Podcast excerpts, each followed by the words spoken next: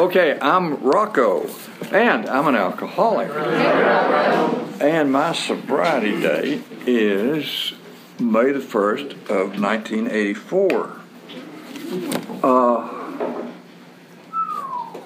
yeah, long ago. Uh, I, I was born in Lubbock, Texas in 1941. And you know, the, the Lubbock, Texas that I grew up in was very white and very fundamental Christian. And I learned early on that I hated that. And uh, I, will get to this later, but I can remember when I when I finally ended up in the program, and you know, it's a, you got to, it says right there, believe in a power greater than myself. I mean, I had to do it, but I didn't know how I was going to do it. And fortunately, fortunately, the program's about spirituality, not religion. Uh, so, uh, and yeah, I came from the, the middle of the middle class. I mean, you can't get any middle. Uh, my mama was a Catholic from Mississippi, uh, whose basic child rearing tool was shame and uh, who was terrified of being uh, thought of as white trash. And my my dad was a very nice guy uh, and a wuss, and he was he was as scared of her as I was. Uh, so really, uh, what my, my my basic growing up story is about is about me and my mama having at it. And uh, she nearly always won. Uh, but you know, I, I, I, think I need to say at this point, I listen to other people tell their stories in here and what's they're they're growing up and what their parents were like, and and uh, the fact is, my whole life was, you know, I, I, was well raised, I was fed, I was sheltered, educated. Uh, it was it wasn't. They were. They were. They were just fine. Uh, you know, I I can remember when I was uh, first sobered up. I was I was in Houston, and I used to go to these meetings over at a, uh, a church over in uh, River Oaks, the nice part of town. And these River Oaks housewives would come in, and they you could not get good help and it would, it would they'd go back out and drink. And I would think, God, that is the stupidest fucking thing I've ever heard of. But you know, I, I guess I'm the same way with my mama. Uh, I just hated her, you know, and there it was, and, and it drove me crazy. And probably half the people in here would say, God, you lucky stiff. She was a great mama. But there it is. By the time I was 12 years old, uh, I, and I really know about shame.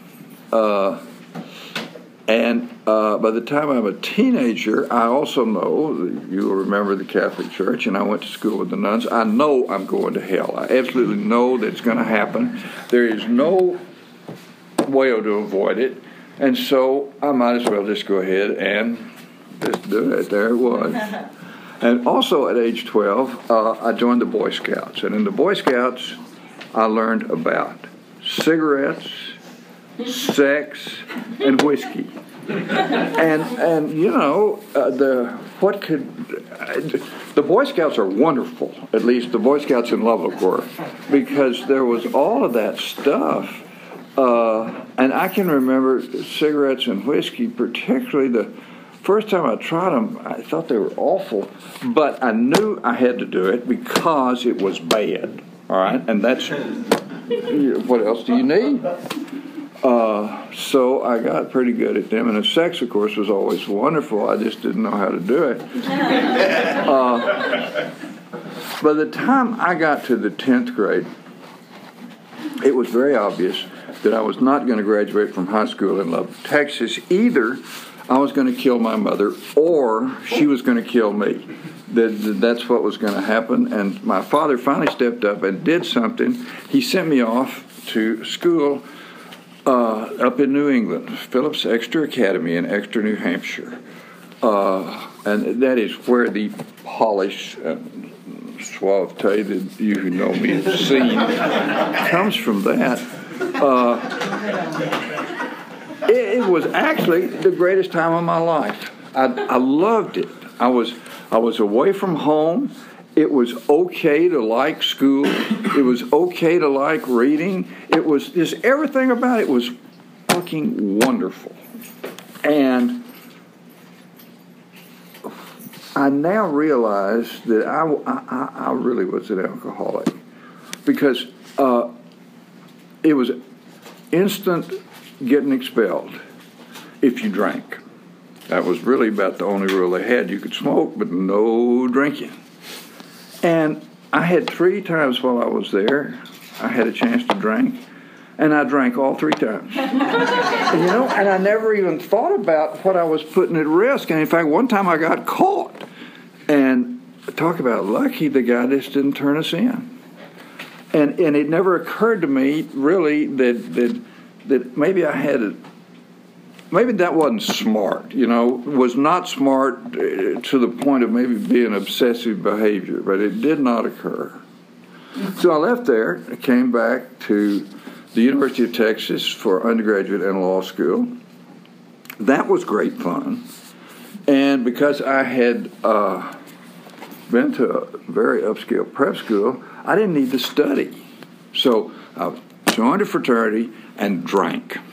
And did other you know the things you do when you drink but but really that was about it. And uh, that got me through undergraduate school. And, and things would happen like uh, somebody talked me into being uh, running for student body vice president. And i got elected. And the president immediately flunked out so I was student body president, and I hadn't done anything. Then that was the year that uh, the University of Mississippi was integrated, and President Eisenhower sent the troops in, and there was a great to do about that. And so somebody talked me into. Uh, we were going to have a stand-in in front of the tower uh, in support of the Constitution and in fellowship with our fellow students in Mississippi. Now that sounds pretty innocent, right? But my mother from Mississippi knew what that was about. It was me being for integration, and it worked. It worked. She went to bed for three days. She felt so bad about that, and and uh, I got my picture in the New York Times. I mean, life was I was somebody for, for you know a, a, brief minute. I mean, but it just I fell into it. Uh, and I remember when I was was was back in college. I can remember one rainy Saturday night sitting in my car over by a little park here and drinking and thinking how really what a strange coincidence it was that every time I had a really bad event, my relationship with the girl would go south, I'd been drinking. And that was really strange. I mean, I thought it was strange. I mean, what kind of coincidence? What do you think the odds on that are? Uh, and that's pretty much my grasp of what drinking did. And uh, so I, I, left law school. I got married. Uh, I ended up with a big Houston law firm. Uh, and that was luck because my grades weren't good enough to get me there, but uh, a bunch of things. But about three years after I got out, there I was. Uh, I wanted children. We had children. There were no problems having children. The children were good children. I mean, everything just worked out. And, and I never, it never occurred to me that things wouldn't work out. It is only in later life that I listen to people and see things. I, holy shit, that was a miracle. Uh, so there I was. Uh, made partner in the law firm. And what I did was was I, I, did political stuff. If you wanted a bill passed or a bill not passed, or if you needed a state agency to do something, that's you know, government is a fertile field for lawyer employment. Uh, and uh, that's what I did. So, and also, government is a fertile field for drinking, and uh, you know, you're autonomous. I mean, you call your, you set your own hours. You decide when you're going to show up. So, so man, I was free, free, and uh, I'd but concluded by that time, by the 1980, that I was an alcoholic, and that was good news because I didn't need to try not to drink because I was an alcoholic, and alcoholics drink. So, what's to worry about? Uh, and that worked for, for a while, and then it didn't work. And you know, they, there's there's a lot of data to the effect that that, that uh, with the, with most alcoholics, your job is the last thing to go. You know, you let everything, you let the family go south. You do, but but you your job is your identity. You know, I'm Rocco Sanford. I'm a lawyer, and and and so you hold on to that. And you hold that together. That's certainly what I did. Uh, and so there I was, really alcoholic, and very successful professionally, and drinking like a well, like an alcoholic. Uh, and you know, as a matter of fact. Uh, it went along, and I was of, you know, that feeling, you all know it. You're miserable, you're sick at your soul. I'm not going to drink today, okay? I'm just not. And that would almost always get me to noon. And, uh, you know, and, and you that, that's just, you got to feel bad about yourself. And I did. And I need to say at this point that I was so lucky about drugs. The drugs in my day and time were marijuana, speed, amphetamines, and cocaine. Well, it turned out that marijuana just made me paranoid as hell, so I got, didn't do that. Uh, and what the, the, the speed and the, the coke did was you could drink forever. and, and uh, that's really what I used them for was, was you know, sort of extenders. and uh, so there I was motoring along. So, so the next point, the next point after after what it was like is what happened. Well, what happened was that idiot woman to whom I was married. Who, you know the old line about I spilled more than you ever drank. That woman, she could not drink she threw me out. and uh, I, that was bad. And then about three days, I was on a Sunday, I remember, and about three days later, my best friend in life and, and the, the, the guy that I did all my hunting and fishing with showed up at my office, and, and he just barely drank too, but he, he did, he and my secretary did a textbook intervention I mean, right straight out of the. And one of the things you do is you you tell the person he's got a problem. You get other people to tell him he's got a problem. Then you keep him moving. You don't let him think and get to say, well, you know, I'll do something about it in the morning. You keep him moving, and they kept me moving. And by lunch, okay, I'll go to treatment. Well, I was friends because of my politics with Bob Bullock, and Bob Bullock, who at that time was the state controller uh, was a bad ass drunk. and I knew he'd been off to this treatment center, care unit of Orange, and he'd come back sober, and it was two years later, and he was still sober. They fucking cured him. And if they could cure him, I was not a problem. So uh, I called him after lunch, and, and I got his secretary on the phone. I said, Jan, uh, is he there? She said, no, he's in a meeting. Well, when he gets out, would you ask him to call me? I don't know what my voice sounded like, but within five minutes, he was on the phone. Said, I had enough, huh? You ready to sober up? and, you know, I, yes, Bob, I am. And I kind of wanted to go. Yeah, you want to go to the care unit of Orange? Well, you sit there uh, I'll fix this. And about five minutes after that, he called me and said, okay, they got a spot. You got to get to the John Wayne, Orange County Airport, the John Wayne Airport, and tell them when you're coming, and they'll pick you up, and you're done. So there I was, and I still had my toothbrush because you remember I'd been thrown out of my house, and so there was stuff in there. I was in good shape, so off to the airport and off to California, and I remember you talk about luck. The the the the the medical policy for that law firm paid for everything.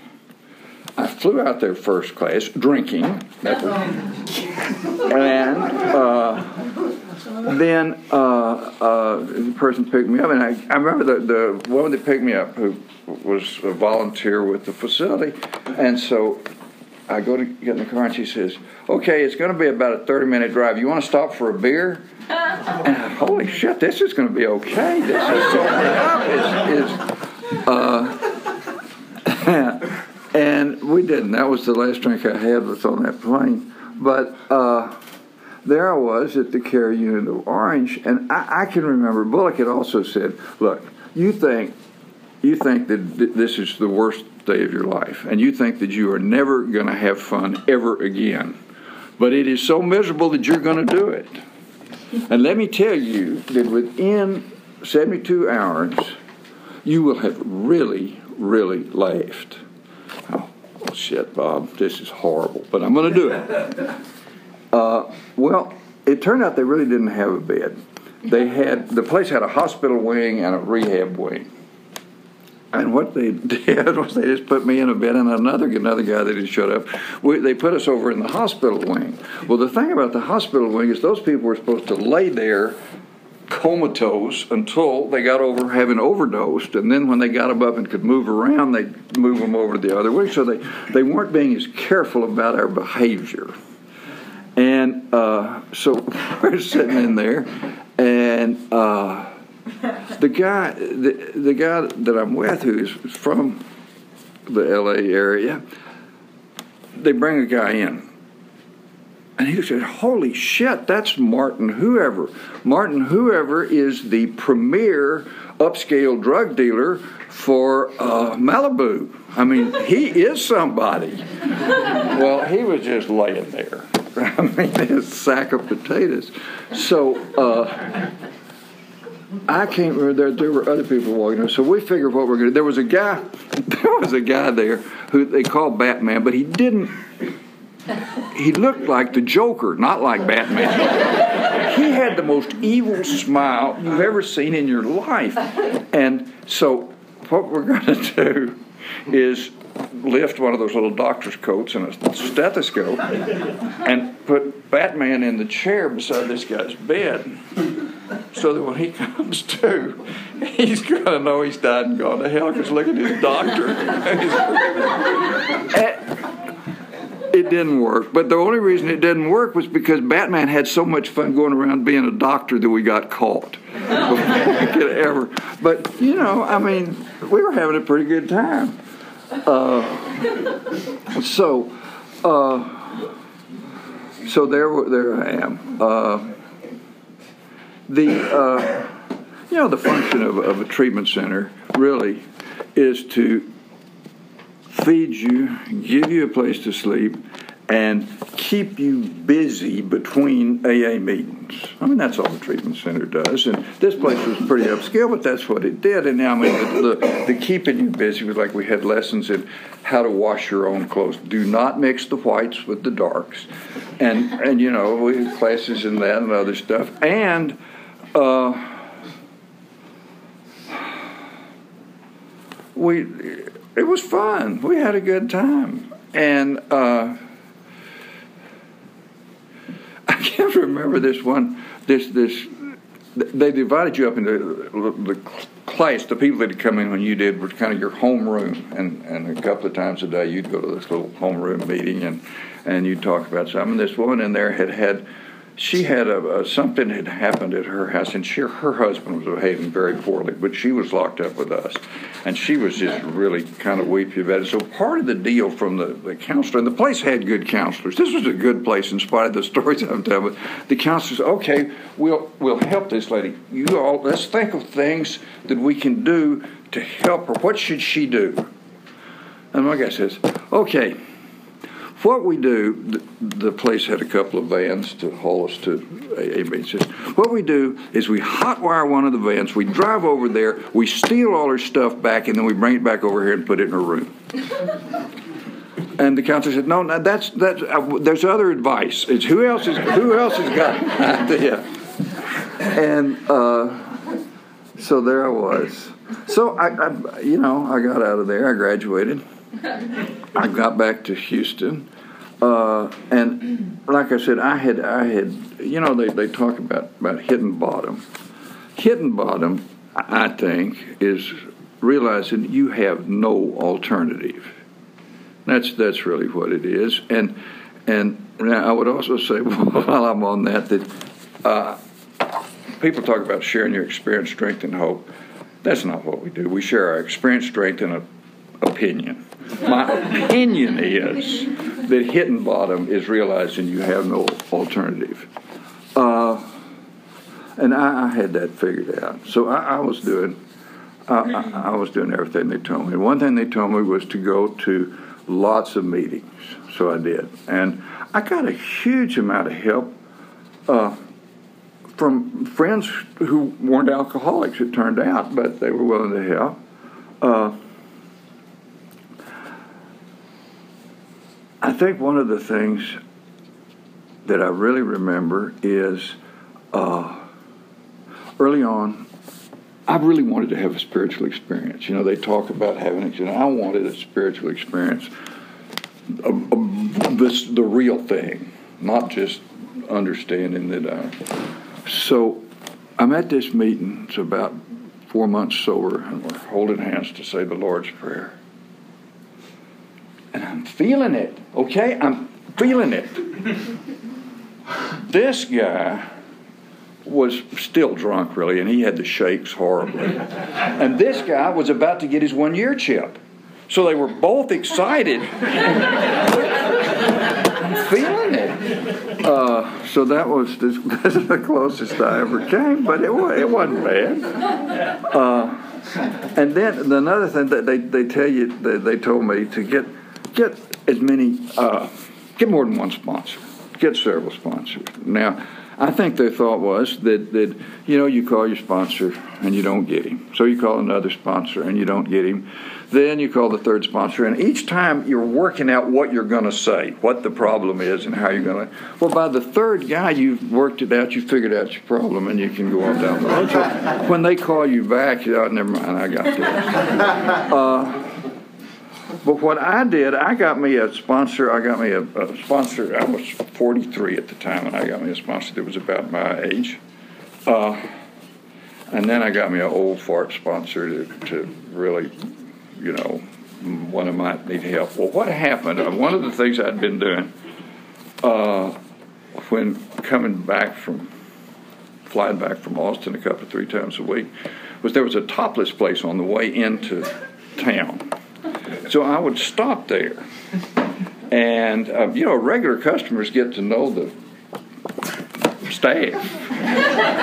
and uh, I had I had I had done something for, for one of the one of the dancers slash waitresses, and so one, I, I, this time I get four or five months sober. She calls up on Friday afternoon and says, "Look, I have scored some tickets to Wayne Newton. Now, don't uh, Wayne Newton. I mean, Wayne, fucking Wayne Newton. Uh, I ticket to Wayne Newton, and I got some cocaine, and and I'm going to pay you back for what you did helping me. I'd helped her with a custody problem or something, and uh, so you know, and I've been kicked out of the house, and uh, this is great. But I did, I did call my sponsor. Now I called the young sponsor. I didn't call the and I, I, Bobby, what you know, this is this is this is okay, right? If I go, if I don't do any of the cocaine and don't drink, it'll be okay, huh? and he didn't think so. He really didn't think so. And, and he explained to me why it was a really horrible idea, as a matter of fact. And I, I, I believed him. So I said, okay, well, uh, you're right. And uh, so what would I'll just meet you over at, at, at Christ Church uh, at the 8 o'clock meeting. And he said, no, I've got a date. You go to the meeting. well, so there was that. Then there, there was another guy that, that, that had I didn't like him very much, but he he was a fucking alcoholic if ever there was one, and he finally tried to commit suicide, and like all good alcoholics, he'd fuck that up. And I had a couple of friends saying, "Oh, well, you got to go, you got to go talk to Dan." I never turned. I, oh, I got to tell you, I hated, hated, hated the cliches. You know, first things first, easy does it, one day at a time. Keep it. I mean, they're everywhere.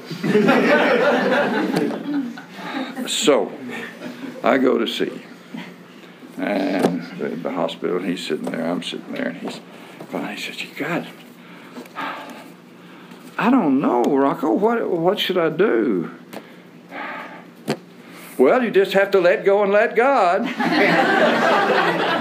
well, I don't I don't know. I don't know if I believe in God. Well, you just have to fake it till you make it. I mean, it turns out there is a cliche for every purpose. You can carry on, I don't know how long a conversation, just popping the cliches out.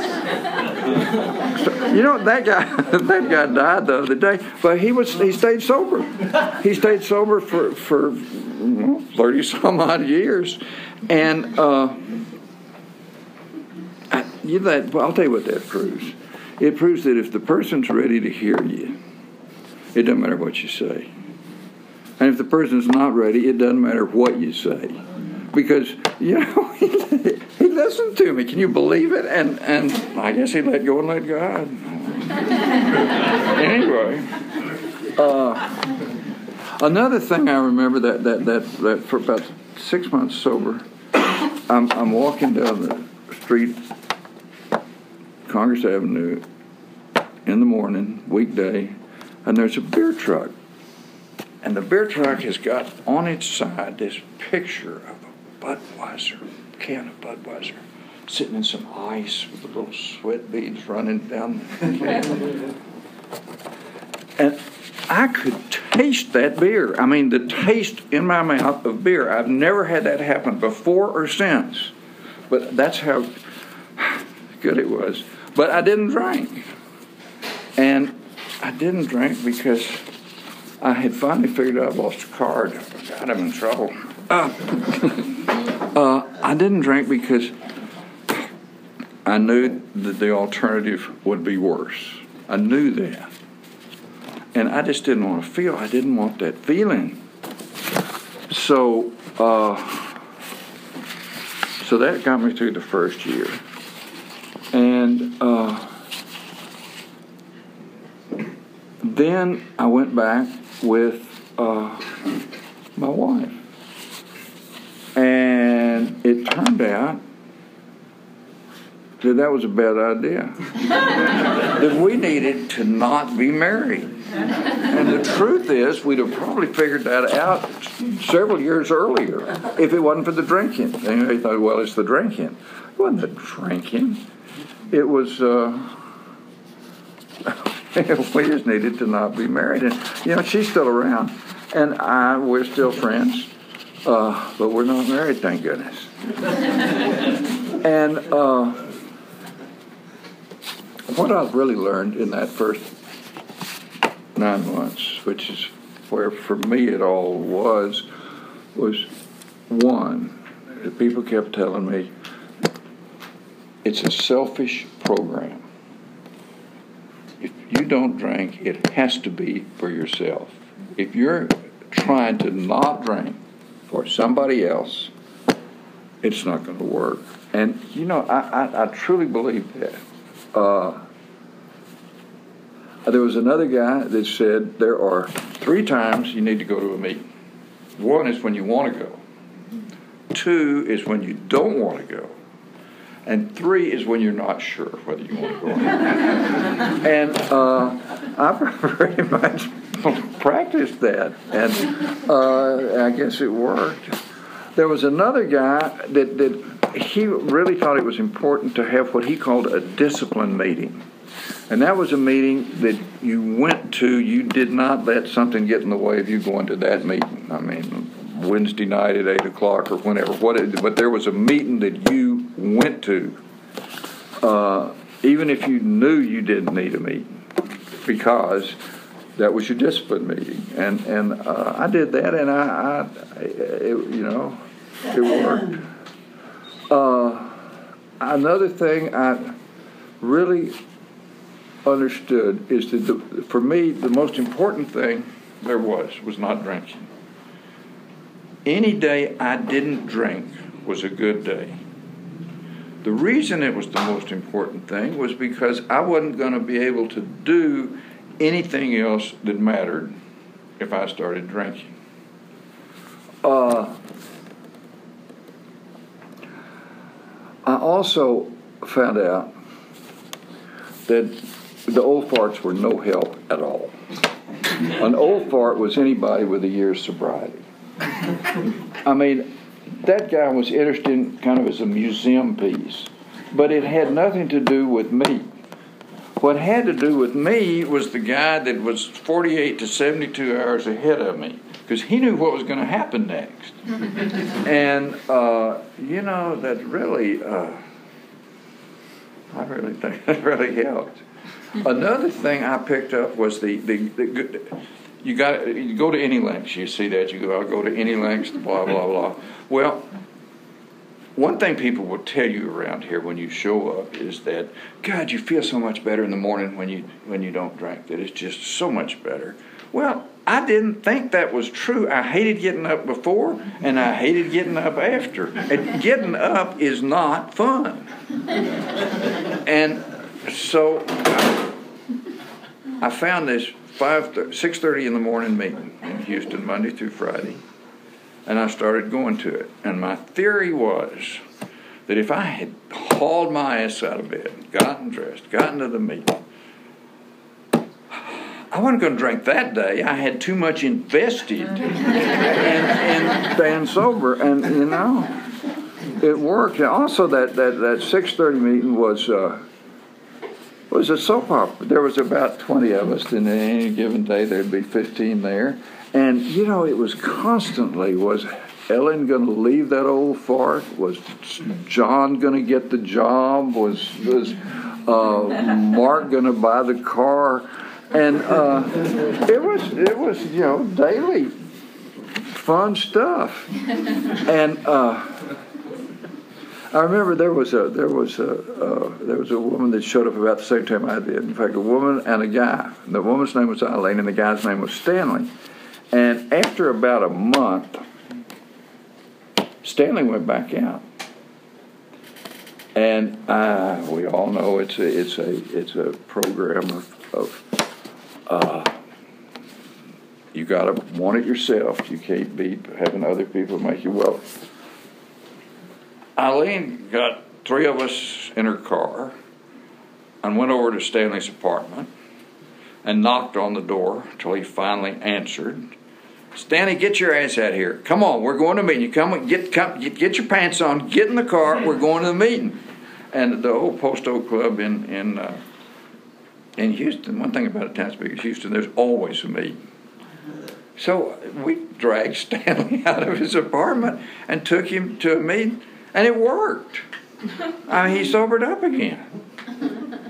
Uh, and I, I, don't recommend it, but it was, there it was.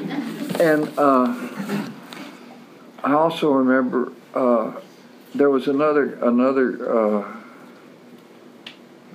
another person that, that uh, was, showed up about the same time I did. Uh, and she, I had this picture that I was going to do a year. Okay, I'm going to do a year. And there was a brand new downtown Houston hotel that looked right down Buffalo Bayou. It was it was great. It was really scenic. And after I got a year sober, I was going to check. It was the Sofitel. It was a French hotel. I was going to check into the hotel with a bottle of Bombay gin, and they were going to bring me ice, and I was going to drink till the gym was gone. And then, you know, I could go, I just go back and do another year sober. I don't know whatever. But that was my plan. And then this other person went out, and she came back real quick. I mean, you know, a day later. And as soon as I, as soon as I heard her talk, what was that? I mean, it was just like, what was I thinking? Uh, where did that come from? The devil cunning baffling, powerful. I don't know, but as soon as as soon as she told me what it felt, I, I, of course, of course, it's awful. So I always always felt she kind of did, she did that for me. And uh, anyway, that's how it worked. Uh, doing stuff without drinking was was really, really. I knew it was going to be horrible. I knew for one thing, in addition to my idiot wife having left, uh, that without drinking, I was never going to get laid ever. It was not. and uh, I also, it turns out that wasn't true. You, you, can, you can, can get laid sober. And I also I remember, how am I ever going to just talk to somebody? You know, just talk, just bullshit, and we'll talk about uh, how about them Astros and that kind of thing. And uh, that wasn't going to be able to do that. And it turns out you can do that sober. That was a fascinating piece of data. and also, the fact is that everybody didn't drink like me because I just assumed. Uh, I just assumed it was true. And I also remember that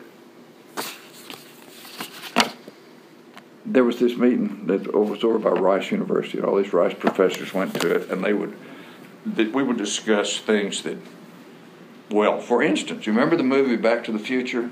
Yeah. Okay, if you go back to the future and drink have you broken your sobriety?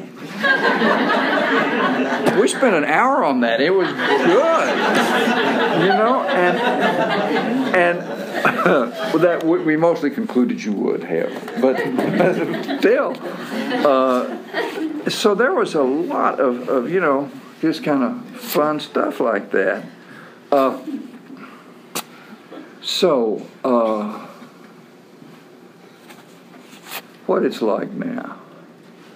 Uh, it's really good. One of the things that happened uh, is Anne showed up, and uh, that was like 25 years ago, and for reasons that I still do not understand. Uh, she, she lived in San Francisco. She moved to Austin. She moved in with me, and, and it was fun. Following that, uh, both daughters moved back to Austin from California, and that also included the granddaughter. So, guess what my ex wife did? She moved to Austin, which meant that there was, and the whole family had reassembled on top of her, which is not what she signed up for, I want to tell you, but she's been a very good sport about it. Uh, so, I guess, you know, what it's like now things are good. And really nothing bad has ever happened to me. I mean, you know, the the all of the stuff that, that you sit in a meeting and you hear people, oh God, this happened and that happened and they they they, they, haven't happened. I just I, I don't know. Most of the people I hang out with are program people. You know, uh, I got some other friends like the guy that that sobered sent me off to drug school, but mostly it's it's people that, that hang out hang out in here. I still go to more meetings a week than not. Uh, I don't think I'm going to drink, but you know the reason I drank was to feel different. I mean that's why I drank, and I still want to feel different. And I'm still an addict. And so what I do is go for a substitute. I can obsess easily on something other than drinking. Uh, my two really favorites, of course, are cigarettes and porn, but there are pl- there are plenty of others. Uh, and uh, I didn't. I tell you what, I really didn't get was the, the, the part where it says, you know, alcohol is but a symptom of our disease, and I didn't understand that that that, that the disease is addiction, and you know, being an addict is kind of like playing whack a mole. I mean, you, pow, up comes the new. Oh, let's try that one, and and so so uh, you know, you got to keep I got to keep for me, constantly paying attention. And you know, I want to want to say, uh, you, you hear a lot of people in here. You'll say somebody will say something like, "We alcoholics, blah blah blah blah, do whatever," and I think really most of that is we humans. Uh, nobody, nobody wants sadness or shame or anger or all of those things, emotions that are just not fun. And we know a magic trick because chemicals will make you feel different. That's just, it happens. And, you know, how many times have I heard a normie say something like, Ooh, I don't think I'll have another drink. I'm starting to feel it. Well, duh. and, uh, you know, emotions are harder than feeling nothing. But if you feel nothing, you don't feel the good stuff either. And so, I think, I really think that this is a better deal. It really is. And that's the end of, end of the last card.